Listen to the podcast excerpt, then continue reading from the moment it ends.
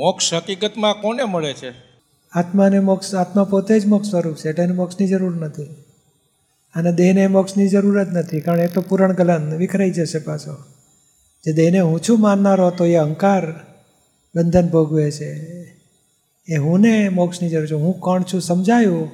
હું આ હસમુખભાઈ, હું નથી. હું શુદ્ધ આત્મા છું. ત્યારથી મોક્ષની શરૂઆત થઈ. હવે જે ઊંધું ચાલીને જે ગુના કર્યા હતા, બધા દંડ ભોગવી લેશે. નવા ગુના બંધ કરી દેશે તો કાયમનો મોક્ષ થશે. એટલે હું અહંકાર, હું જે હસમુખભાઈ કહેનારો હું હતો ને, એ ડેવલપ થતો હું, એને બંધન છે અત્યારે.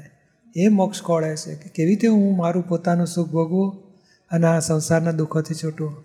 પણ દુઃખ શેનાથી હતા? અણસમજણથી. જે પાડોશીને હું શું માનતો હતો? પાડોશીનું ઘર રિપેર કરે, રંગરોગાન કરે. તારું શું? તો કે મારું આ જ છે. અરે એ તો હમણાં માલિક આવશે, કાઢી મૂકશે તને. એટલે આ પોતાનું ઘર જડ્યું નહોતું, એટલે બધે બીજાના ઘરમાં ઘૂસી જતો હતો માર ખાતો હતો, ભય, દુઃખ, માર ખાવાના પછી. પોતાના ઘરે આવી ગયો ને પોળો થઈને સૂવે તો બંધન નહીં પછી. એવું આત્માનું ઘર એ પોતાનું ઘર કહેવાય. એમાં આવી ગયો. હવે મુક્તિ, અહીંથી શરૂઆત થઈ.